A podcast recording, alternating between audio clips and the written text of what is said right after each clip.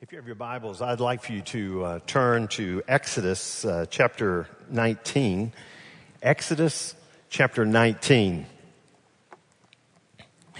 We, uh, we're starting a, uh, a new series, and it's going to be for three weeks, and it's entitled A Life That Matters.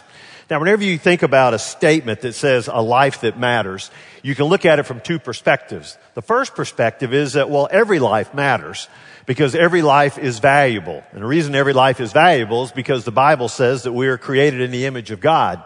And so as image bearers of the one true God, we have a life that is of value. But the second perspective is not just that your life itself is valuable, but what do you do with that life? And so when you make the statement, a life that matters, it talks about a life that is lived in such a way that it has significance, it has importance, both here on earth and into eternity. And so for the next three weeks, we want to take a look at that and to understand and get our hands around what does it mean to have a life that matters? It matters here on earth, but it also is going to matter in eternity. So to start us out, I'm going to lay a foundation and then we're going to get to Exodus uh, chapter 19. First of all, we need to realize that God has created us to display His glory through us. And as we are created in the image of God, we are to live our lives in such a way that the glory of God is both known and praised. So everything we to do is to be for the glory of God. 1 Corinthians chapter 10 verse 31 says this. He says, so whatever you eat or drink or whatever you do, do all to the glory of God. So everything that we do, we're to keep in mind the glory of God. But then Matthew chapter 5, verse 16, on the Sermon on the Mount, early parts, Jesus says this, in the same way, let your light shine before others so that they may see your good works. You let your light shine be others so they may see your good works and say, what a great person you are. No, it says, and do what? And give glory to your Father who is in heaven. So the whole purpose for us to be doing good works is, is not for us to get the pats on the back, but it is so that we give glory and honor to God who is in heaven. Now this would be a definition of a life that matters. Keeping that in mind about giving glory to God and letting His glory be known and praised, a life that matters aligns your heart and actions with the goal of making God's glory be known and praised. We'll leave it up there for just a moment because the next three weeks we're going to be looking at this. A life that matters aligns your heart and actions with the goal of making God's glory be known and praised. So everything that I begin to think about in my heart and the actions that I take has got a goal of saying, how can I make God's glory be known and not just known, but may it be praised. So I am trying to not give God a black eye. I'm trying to put God out there for who he is and for people to see his glory and for him to be praised. So keeping that in mind, I'm going to jump you over to the New Testament for, to a minute in 1 Corinthians chapter 3. And we're going to take a, just a brief glimpse of a uh, judgment seat of Christ. That after Jesus Christ comes back, and then when there's this judgment seat of Christ, and we are as believers in Christ, as believers in Christ, we will be evaluated. Our lives will be evaluated.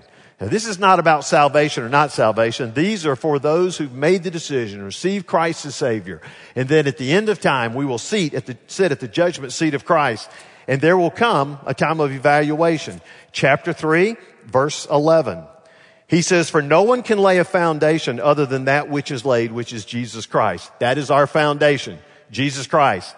We're sinners. We are separated from God.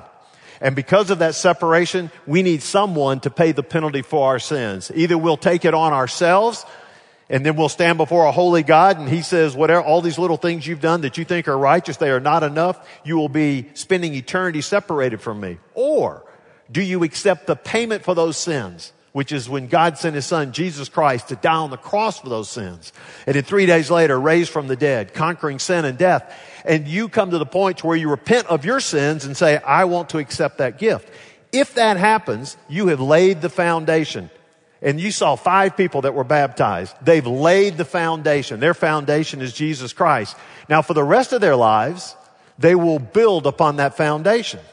And what will that look like? You and I with earthly eyes will see it one way. When we get to heaven, God's going to look at it another way. And not only will God look at it another way, but you will also get to see it from an eternal perspective. And this is what he says in verse 12. Now, if anyone builds on the foundation with gold, silver, precious stones, wood, hay, straw, each one's work will become manifest, for the day will disclose it, because it will be revealed by fire, and the fire will test what sort of work each one has done. And if the work that anyone has built on the foundation survives, he will receive a reward. If anyone's work is burned up, he will suffer loss, though he himself will be saved, but only as through fire. So he's, he's painting you a picture here. And he's saying what will happen is that they're going to take all the things that you did and, and everything that you and I have done. We're going to build our own little edifice over here. But on there, God is going to judge our motives, our desires, our reasons for why we did all these things. And then once they build it, then they're going to take a match and they're going to light a match to it and they're going to throw a match on it. Now, if it's made out of gold, silver, and precious stones, it's not going to burn. It's still going to be standing. But if it's wood, hay, stubble, it could look like a Texas A&M bonfire.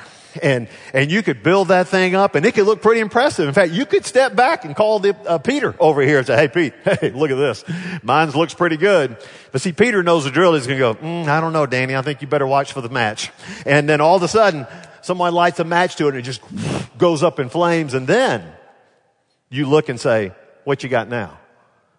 You see, your life, all these things that you did, because of either the motives or the reasons that you did it, there was never any desire to give God glory, and He was one that was not praised. It was more about me. And all of a sudden, it doesn't last through eternity. Where it says that those who have a life that is built to give glory to God and that God may be praised, He says, it will last into eternity and there will be rewards with that. And so keeping that in mind, a life that matters is mat- something that matters both here, but also in eternity. Now, at our church at Shades Mountain, our desire is that every member live a life that matters. And we have a, um, uh, a mission statement that tries to encapsulate this. And our mission statement is this, and that is sending transformed people to influence their world for Christ. Just nine words. Sending transformed people to influence their world for Christ. This is a life that matters. Sending means we're always going. We're always going to give the word of Christ. Transformed, that means there's a metamorphosis that takes place in our life that we grow daily with Christ and we're trying to be more Christ-like. And so as a transformed people, we influence our world for Christ. Influence, that means to have an effect on someone, to move somebody to action. To, to see that there's a sphere that we have been appointed by God to influence. It could be your school, could be your neighborhood, could be right there in your own home. And we have an opportunity to influence them for Christ.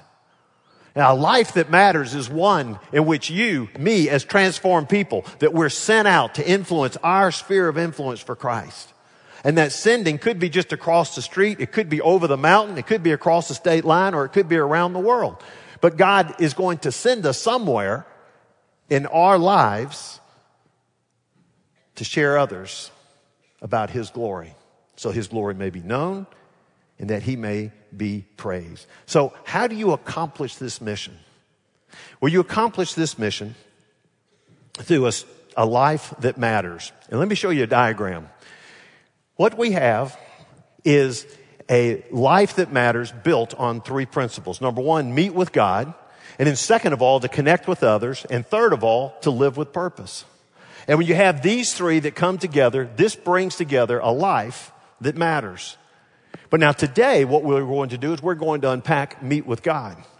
And see, how does that fit in with a life that matters? Meet with God, connect with others, live with purpose. And what will happen is you will have a life that matters and a life that has importance both here and also into eternity. So, here we go. Let's talk about meet with God. Meet with God is really just based on two things. Number one, meet with God corporately. Meet with God corporately. This is what we're doing today. We're coming together in a worship service and we're meeting together corporately. One of the first corporate meetings with God took place in the book of Exodus. Now, in the book of Exodus, the children of Israel for over 400 years have been in captivity with the Egyptians.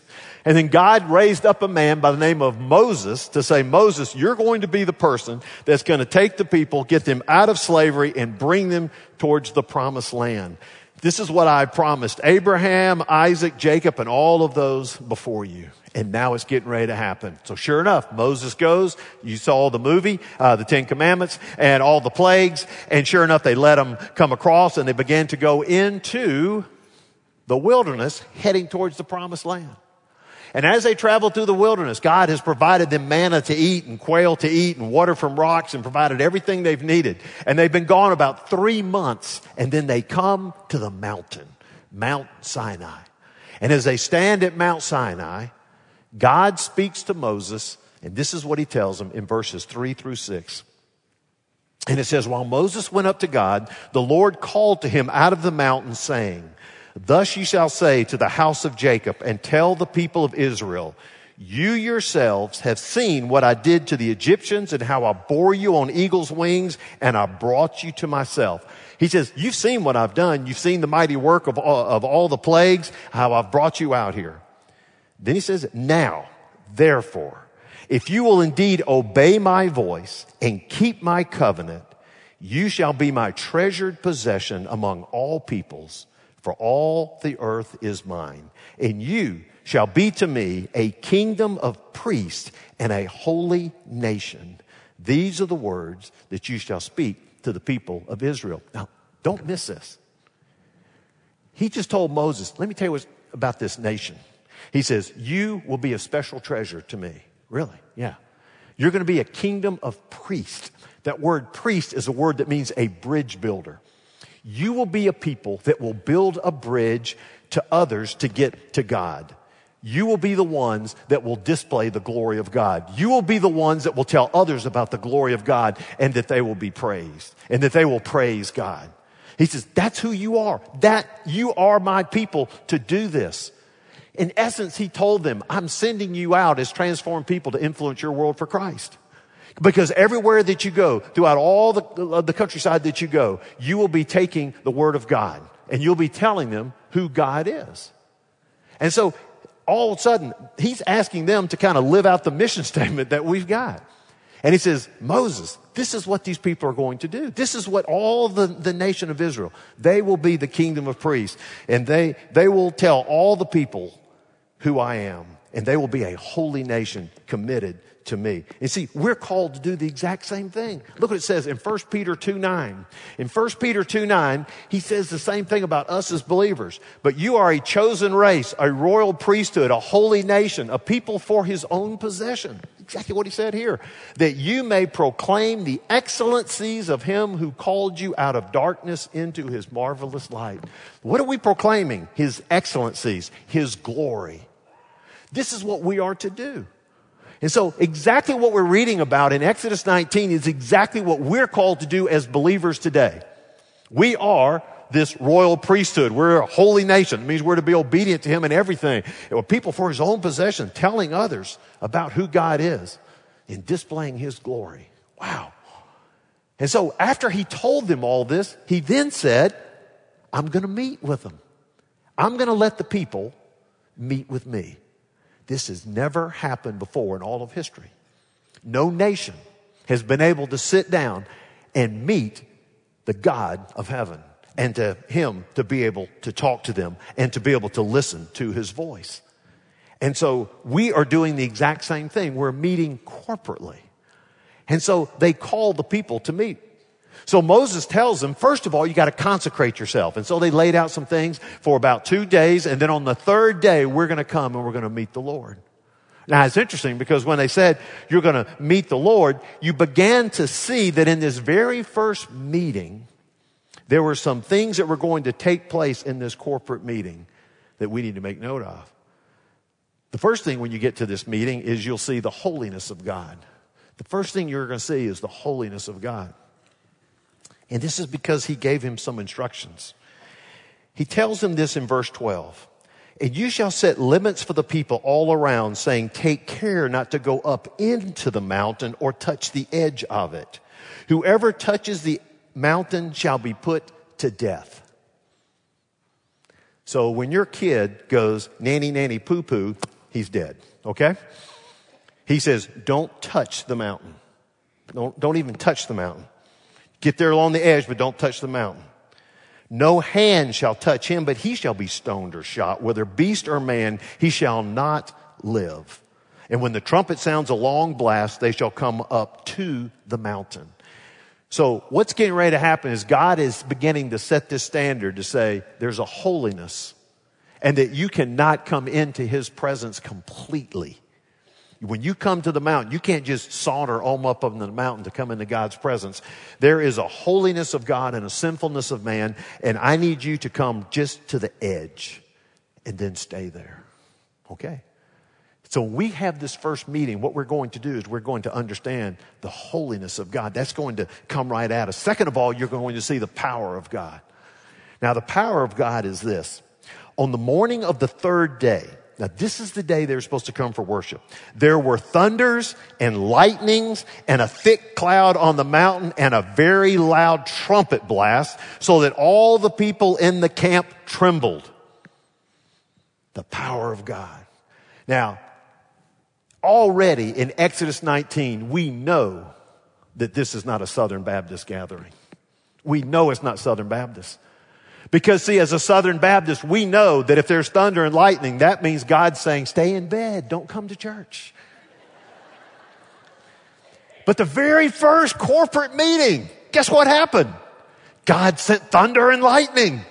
He said, get out of your tent. Head on over here. No excuses. Okay? So next time it's thundering and lightning outside, don't roll over. May the fear of God be on you as you say, it's God telling me I got to come to church. Something great's getting ready to happen. People laugh at me and they say, why'd you always come to church every Sunday no matter what the weather was like? I said, well, I always grew up that way, but a defining moment for me was, uh, when I was sitting at the, uh, the Iron Bowl. I believe I guess it was 1983 when I'm sitting in the Iron Bowl and I'm up in the upper deck and you remember the tornado was coming and the storm was coming and the tornado and back then you know, now if it starts raining, they clear the stadium for an hour. You know, back then, nobody cared. And so, you know, the tornado was coming towards the stadium and in the fourth quarter, they asked the band and cheerleaders to uh, disconnect their equipment for fear that a lightning storm may, may shock them and for the tuba players to get out of, under the, uh, under the stands. The rain is coming so hard. We've got our umbrellas just like this and my dad and my mom, we're all sitting there. And my mom is saying, do you think we should go? And I looked at my dad and I says, we're winning. I will die here in the Iron Bowl with a, with a tornado. I'm not leaving. I'm not either. If I can sit through a football game with a tornado, I can surely get out when it's thundered and lightning. Okay. If a little bit of rain is not going to stop me from coming to worship. So the thunder and the lightning and the smoke on the mountain. And it's not just on the mountain. It says it wrapped around the mountain. And then God shows up and there's this fire uh, going on. It's a pretty scary scene. And it says that the people trembled. So quickly, not only did they see the holiness of God, but they saw the power of God. Well, not only that, but they also saw the fear of God because it says all the people trembled. And so between the holiness of God, the power of God, the fear of God, all the people are trembling. And then in verse 19, verse 17, it says, then Moses brought the people out of the camp to meet God and they took their stand at the foot of the mountain they took their stand at the foot of the mountain. The holiness, the fear of God, the power of God. But then guess what they got to see? They saw the heart of God. Because in verse 20, excuse me, chapter 20, verses 1 and 2, it says, And God spoke all these words, saying, This is the first words that God said to the people I am the Lord your God who brought you out of the land of Egypt, out of the house of slavery. The first things he said to them was, I'm a merciful and gracious God. I'm the one that brought you out of slavery. You didn't deserve it. I've given you this. I have brought you out of slavery. And he says, out of this house, I'm the one that's done that. They saw the heart of God. But then he gives them the Ten Commandments. That's the expectations of God. And God says, because of what I've done for you, these are expectations. For you to be this holy nation that you've agreed to be, this royal priesthood, these are expectations that I have for you. Now, if I may just mention to you that every time we come into corporate worship, these five things should be here. Every time we come together in corporate worship, these five truths should be here. There should be a holiness of God. That is that we walk into this place understanding that we are sinners and God is holy. And that in spite of our sinfulness, He invites us to come into His presence and to worship Him. And so when we come into this corporate worship, we sense this presence of a holy God. He's pure. He's righteous. And when I come in, it's not a guilt trip, but it's a realization that I'm a sinner in need of a savior. It's a recognition of the holiness of God and that He deserves to be worshiped. And so we come through, or we don't come in just casual uh, acquaintance with God, it is we recognize the holiness of God. So every time we come together, corporate worship, there's always at the forefront the holiness of God. Second of all is the power of God. And that is that we sense that His Holy Spirit moves and we see lives changed. I mean, isn't it amazing when you really think about it? And people say, well, I just come to a church service. When you come to a worship service and we sing about God, we pray to a holy God, we preach words from God's book, the Bible. And as this happens, God's Holy Spirit moves within this place and touches lives and changes lives for eternity. That's amazing. And so that's where the power of God is. But think there should also be the fear of God. Now, when we talk about the fear of God, it's not the, the trembling like they had. It's more of an awe and respect of God that we should have. In a sense, there should be some trembling because we realize that if we live a life without Him, we're going to spend eternity without Him. And so, but there's this awe and this respect that I should have with God, knowing that his holiness is here, but at the same time, He sent us a mediator, Jesus Christ, who died on the cross for our sins, and that this holy, pure God, when He looks at me because I've made a decision for Christ, He sees the righteousness of Christ in me because I've been reconciled back to the Father. And so there's this awe and this respect that, that we need, that we need to have. And, and even in Hebrews chapter 10 verse 19, it says that we're to come into His presence with confidence with thanksgiving and with joy, and we come into confidence because of what Christ has done. That confidence does not mean that we come casually without reverence. We enter his presence holy, penitent, but joyful, thankful, and confident because of that reconciliation. So when we come together, corporate worship, there's holiness of God, the power of God, there's a fear of God, and then there's the heart of God. That's the heart of God. We, have got the entire Bible where you read through this and we see in this already in Exodus, I see mercy and grace. And throughout it, we see His love, His forgiveness, and an invitation for us to become a part of His family. How cool is that? And to know that the heart of God, this holy God, loves us so much, He sent His Son to die for us, and He invites you and me and all of our messed up lives, all the crazy things that we've done, all the times that we disappoint Him and we disappoint others. And He says, He wraps His arms around us and says, I want you to be a part of my family. And not only I want you to be a part of my family, but you're going to be a joint heir. That means you get everything that the Son gets. You're one of my children. Whoa. And so this is what is off. This is the heart of God as he comes out and he says, I love you so much. I've sent my son to die for you. And I love you so much. I want you to live daily with my word in your heart. We see the heart of God. Every time we come into corporate worship, we need to just see that in the songs that we sing and in the messages that we hear. And then last of all, the expectations of God. Every time we walk away from a service, we should see that there are things that God expects us to do. And, and He expects us to do because we're a child, we're part of His family. It's amazing when you go to work for a company, they have expectations of what you're supposed to do. When you grow up in a family, you have expectations. Parents will give you tasks to do or chores or whatever, some expectations because you're family. Well, you come into God's family, there's expectations to live for Him, to obey Him. And so we learn this every Sunday. And, we get energized because we see the holiness of God, the power of God, and the fear of God, and we all sense the heart of God. Then at the same time, we are spurred on to do good deeds because we see the expectations of God. The bottom line, the church is a place where we meet with God. For some, it's the first place that you met Him.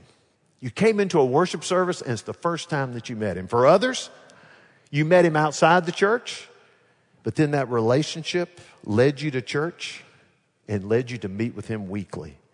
A life that matters knows that consistently meeting corporately with God is a priority. There's an importance to Sunday morning.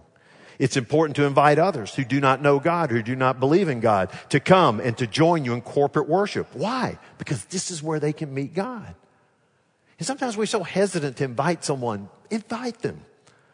This is where they can meet God, and there's nothing greater that can happen in their life. Tonight is man church. Tonight is a night to invite a man to come and be with you and be a part of corporate worship. They will meet God tonight. Corporate worship. You meet God in singing, you pray to Him, you fellowship with others, you study the Bible together, you hear the Word preached, and all of these are a part of meeting with God in a corporate setting, and it can be life changing. Years ago, uh, early on when I was a pastor here, uh, a young lady by the name of Kim came by my office. And um, uh, she, um, she had a, kind of an amazing story that was a very sad story for her. And uh, she was pregnant, she was a new believer. Um, the father didn't want really anything to do with her on there. And uh, I counseled with her. She also got connected with a wonderful, sweet family in our church that ministered to her. And, and, um, and you never know what happens on those things. And, and then years later, she got back with me and gave me an update. And uh, it was just amazing what had, how had, things had, had worked out. And just recently, we're, we're putting together some stories, some shade stories, and I remembered her name. And so uh, I sent some info, I, I, sent her name in and said, Hey, I, I don't know whatever happened to her after that last update. We made some contact with her, and she sent back an update on her life. And she was thrilled as to uh, that she could tell her story. And just real briefly is, she said, You know, um, here I was, I was, I was pregnant. I didn't know what to do in my life. And, uh, the individual, the father, ended up circling back around. In two and a half years of their daughter's life, they got married. And she said, He's the most wonderful husband I could ever ask for. We're involved in missions locally, and we're also involved in missions globally. And she said, All I can do is just praise God. And she sent an email, and in the email, this is what she said. She says, I sit here reading this, reading the contact form that we'd sent to her. I sit here reading this on Good Friday, and I recall my first Easter service as a new Christian broken, pregnant, rejected, alone. And I heard that phrase it's Friday, but Sunday's coming. And something clicked, and I held on to that. Where did that happen? In a corporate worship service. Just sitting right here. And when that sermon was preached, I didn't know, no one knew about a young woman sitting out here, new believer, pregnant, alone, broken, not knowing where she's to take the next step.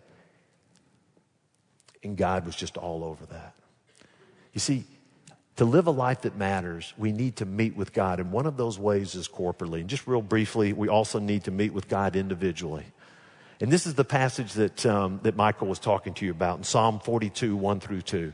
And this is what Psalm 42, 1 through 2 says. He says, As a deer pants for streams of water, so my soul pants for you, O God. My soul thirsts for God and for the living God. Where can I go and meet with God? Where can I go and meet with God? Just in the phrasing of this, when it says, Where can I go and meet with God?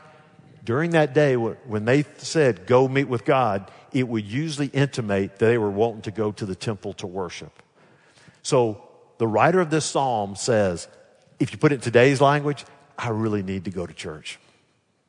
I got to get to church. But see, he was a far distance. He was up in northern Israel. He was far from Jerusalem. And so he couldn't go. And so while he's there saying, I just really need to come and have that corporate worship, as he is saying that, all of a sudden a realization comes to him where he says, you know what? I don't have to go to church to worship. I can worship individually right now. And in fact, in that passage, in Psalm, uh, in Psalm 42, as he is talking about how difficult his day is and, and his life and that he, his soul is just famished and he's thirsting like a deer's panting for water. And he says, everything is just all around me and I'm about as down as I can be and I just need some help. I need God to, to come and speak to me. He then comes and he says in verse five, and he says, hope in God for I shall again praise him, my salvation and my God. All of a sudden he's picked back up. And then verse 11, he says, hope in God for I shall again praise him, my salvation and my God. What has just happened is now all of a sudden he, he's praising God. And it's like this realization where every day individually I meet with God. Now corporate worship is great, but that's a once a week thing. But individually every day I get to meet with God. And he says, and my soul, I am panting. I'm like the deer that pants for water. God, my soul pants for you. This is what God desires is for us to be able to desire Him as much as a thirsty deer would water or a thirsty person would water. That's His desire. And that is to meet with God means individually we get the opportunity to meet Him. Every day, our souls should cry out to God. And every day we should meet with God through reading the Bible and through praying. Consistently meeting with God will result in you building on this foundation of Christ with precious metals and gold and silver. It means you'll build an edifice that when you come to eternity and the match is lit, it will continue to stand. It's not going to be wood, hay, and stubble. You get to make the choice. You choose as to how you want to build on that foundation. Gold, silver, precious jewels, or wood, hay, and stubble. A life that matters aligns its heart and actions with the goal of making God's glory be known and praised. And it's essential. To achieve a life that matters, we must meet with God as often as possible corporately and meet with God every day individually. Meet with God.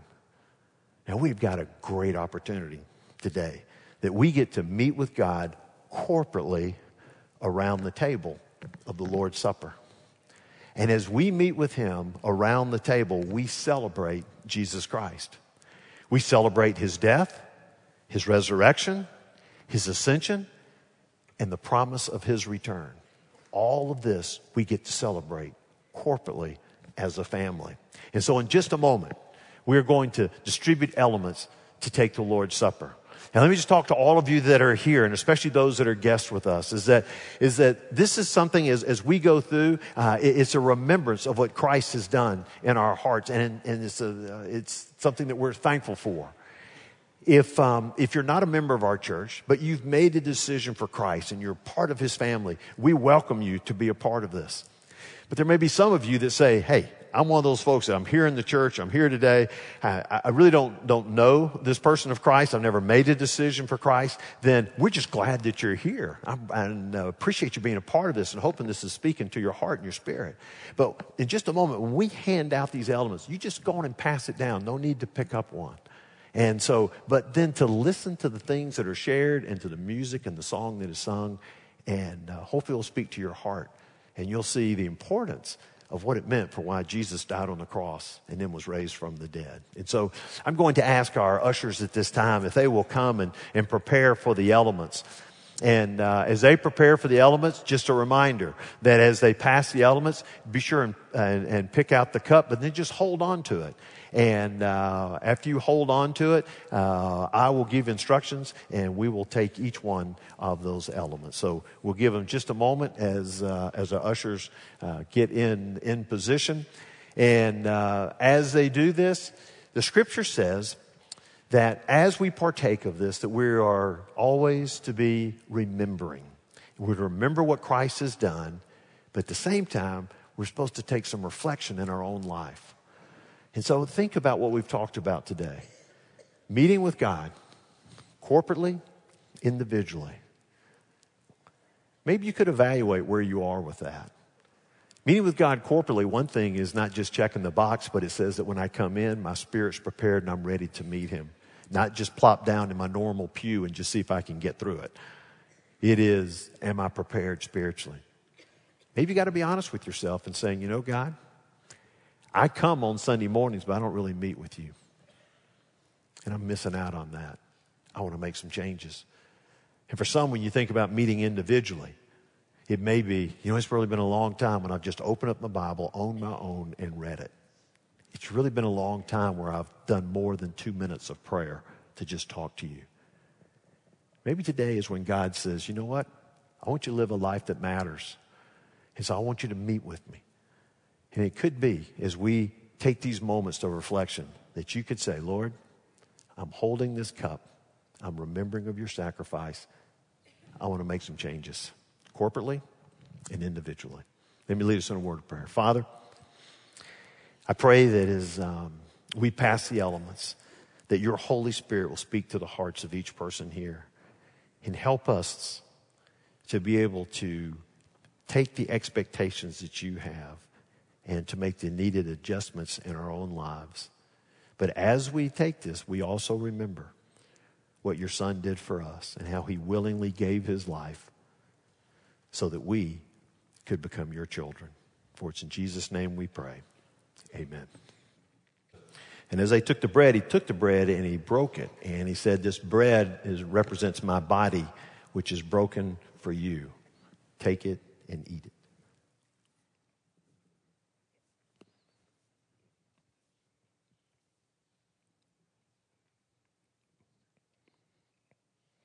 It says that as they continued on the meal, there were different times, and near the end of it, there was a, a time for the cup. And uh, he took the cup and he told them that this cup represented the blood of a new covenant, blood that would be shed for the forgiveness of sins. And so it was to always be remembered that as they went through this Lord's Supper and they came to that point, to always remember about Jesus being on the cross and his blood being shed, and that shed blood being for the forgiveness of our sins. And it's this new covenant between man and God. And so as he gave them that, he said, take part.